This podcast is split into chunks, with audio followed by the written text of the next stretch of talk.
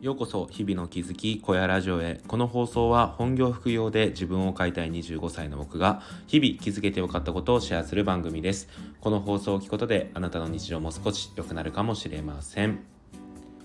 はい皆さんおはようございます。今日は12月の17日土曜日ですね、え、皆さんいかがお過ごしでしょうか？え今日は、えー、休みなんですけど東京はちょっと曇っていますね。そしてめちゃくちゃ寒いです。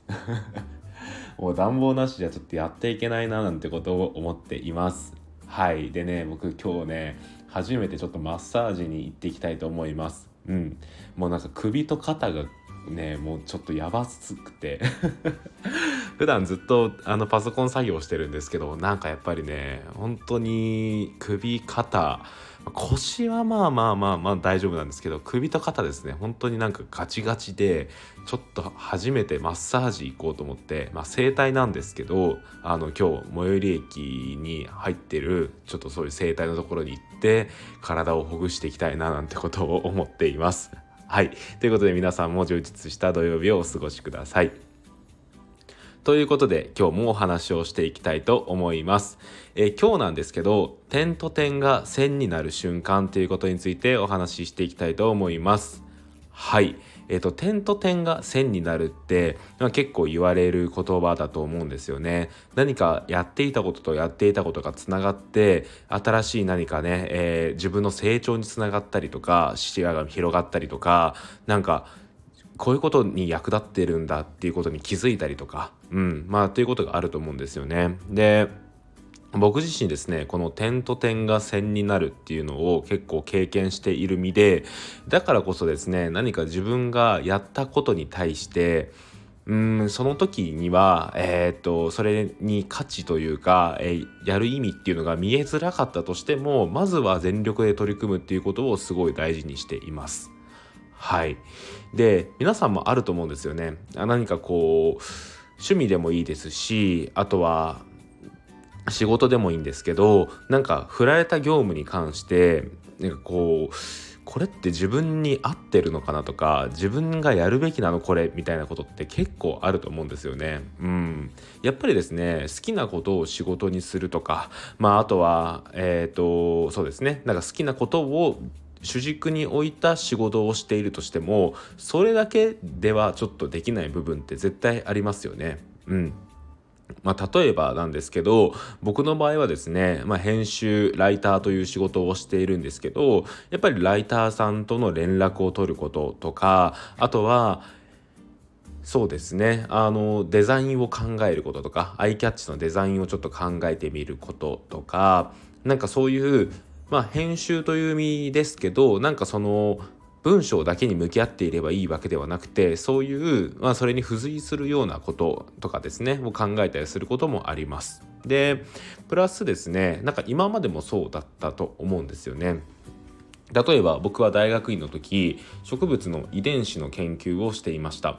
でその植物の遺伝子の研究っていうテーマで、まあ、その遺伝子がどういう機能を持っているのかっていうことを、えー、特定する、えー、断定する、えー、同定する、まあ、そういう研究をしていたんですよね。っていう時にですね僕のメインはやっぱり、えーと、その遺伝子の研究をすることなんですけど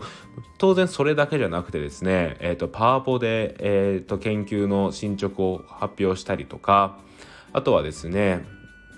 あの実験のマニュアルを作ったりとか、えー、まあそういうことがあったわけですよ。でもちろん論文の執筆もありますよね。でまあそういうのを大学院の時代2年間やっていてで僕としてはですね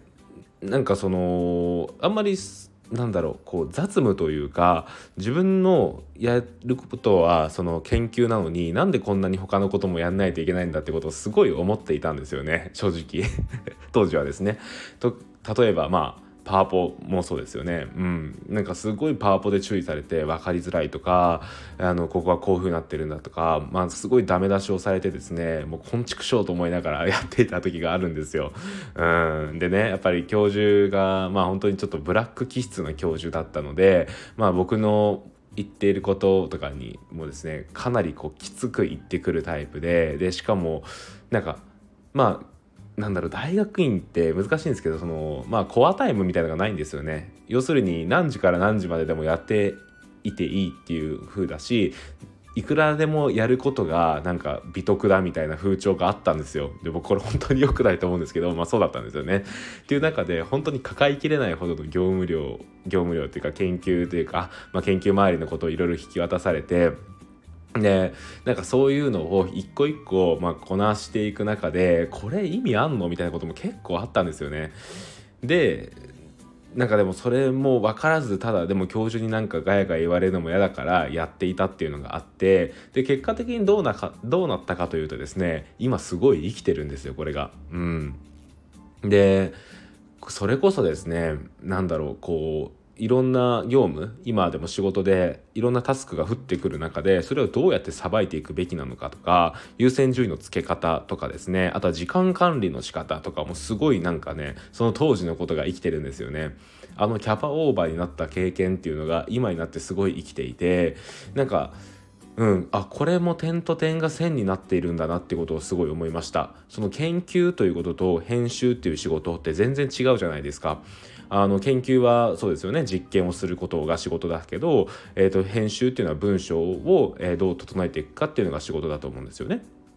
で、まあ、その中でその2つがですねこうバチッとつながった感じがしたんですよね。うん、自分のやっていることがすごいなんかそこで今までやってきた経験が無駄じゃなかったんだなってことをそこですごい知ることができたというかなんかこう自分の中でわあこれやっててよかったってすごい思ったんですよね。うん、で他にもですね例えば、えー、前の職場での営業経験で営業っていうのはですねまあ会社の外に出て会社の外の人と、まあ、自分が会社の代表としていろいろお話をしに行くわけですよね。うん、前線に立っていろんな商品の紹介をしたりとかあとは自分の、えー、紹介をしたりとかまあいろいろなことをやるわけなんですが、まあ、その経験もすごい生きていますね。うんやっぱり対人関係対人スキルというか、まあ、会話もそうだしなんかこう気配りとかあとは席の通し方とかなんかマナーとかですよねもう全部いろいろそこで学んだりとかしていてなんかそういうのも今になって結構生きている部分があるなっていうのをすごい思うんですよね。うん、でやっぱりまあ、こういうことの連続だなと思っていてでそれこそですねそれをやってる時ってそれが見えないんですよ。なんかこれが何になるんだみたいな、まあ、例えば数学の数3とかをやっていてその数3をやっていた経験が何に生きるんだっていうのに近いですよね。うん。物理とか生物とかあの時ね中高で習った、えことが今どう生きているんだっていうことをすごい考えることってあると思うんですよね。今今というかその当時、うん、高校生の時にこれが将来何の役に立つんだって思うことってあると思うんですけどそれってやっぱりそれがそのまま生きるというよりはそこで向き合った経験それを全力でやった経験であったりとかそこでの考え方数学だったら順序順序立てて考えるとかねまあそういうことが今になって生きてくるみたいなのって結構あると思うんですよね。それはなんか気づいてない時もありますし気づくこともあると思っていますまあでもそういう感じで自分の中でですねなんかこういろいろとうんこうピースが埋まっていく感じというかピースがはまる感じがあると思っていてだからこそですね僕が今回の放送で何を言いたいかというと、まあ、今、えー、やってることに対してもし疑問を持っている場合でもある程度はフルコミットするっていうのがすごい大事なんじゃないのかなと思います。うん、ある期間はですね。でやっぱりですね一個一個に対して全力で向き合うことによって見える景色ってすごいあると思うんですよね。うん、でなんかこれは自分に合ってないからやめとこうってそのなんですかね戦略的で体的なのもすごい大事だとは思うんですけどそれをやるのもまあある種ややりきってからだと思うんですよね。自分の出せるパフォーマンスを出し尽くしてからその次その次っていう感じでやっていくのがいいと思っていてなんか変にですねちょっとかじってみてこれちょっと違うわと思ってやめてしまうとなんかそこで自分の成長って停滞してしまうなと思っていてうんなんかそうですねっていうのが自分の経験上あるのでだからこそですね僕は振られた仕事に関してはまずはやりますっていうようにしているしなんかそこで何か学ぶことがあるんじゃないのかなっていうことを思いながらやるようにしていますね。うん。で、まあそうですね。で、僕やって無駄な経験って全部何もないと思っていて、うん。だからこそ今の自分があるし、これからの自分を作っていけると思ってるので、この線、線じゃない点と点が線になるっていうねこういう経験をなんか今までも多分皆さんあると思うのでそれを振り返ってみてですねあこういうのが今までやって線になった経験だなっていうことを考えてみてなんか今やってることに対しても全力で取り組んでみるとか、うん、なんか新しい挑戦をしてみるっていうことをしてみればいいんじゃないのかなと思っています。僕自身ですね、うん、今そういう段階にいるなって自分がそういう段階にいるなと思ってますなんか今ここでいろんな人とやり取りをしたりとかデザインについて考えたりとか、まあ、そういうことをすることによってえっ、ー、と自分のなんかなんですかねスキルの掛け合わせとしてすごい希少価値が高まっていくんじゃないのかなってことも期待していますしまたなんか自分がまだ予期してないところで今の経験が生きてくる可能性も全然あるなっていうことを思っています。はい、えー、そんな感じで今日の小屋ラジオを終わりたいと思います。最後に1点告知をさせてください。え僕は NFT コンパスという NFT メディアを運営しています。え、こちらではですね、え、NFT の始め方、そして楽しさなどを紹介しております。え、今日のおすすめの記事は、NFT の、え新しいマーケットプレイス、忍びについての記事です。え NFT のですね、えオープンシーで今皆さん買ってると思うんですけど、その次、忍びというね、え国内のマーケットプレイスが出ることが、えー、言われています。で、これに関してちょっといろいろまとめてみたので、よろしければ見てみてください。はい。という感じで今日の小屋ラジオを終わりたいと思います。もしよろしければ、え、コメント、レター残していただけると嬉しいです。レターは匿名で送ることができます。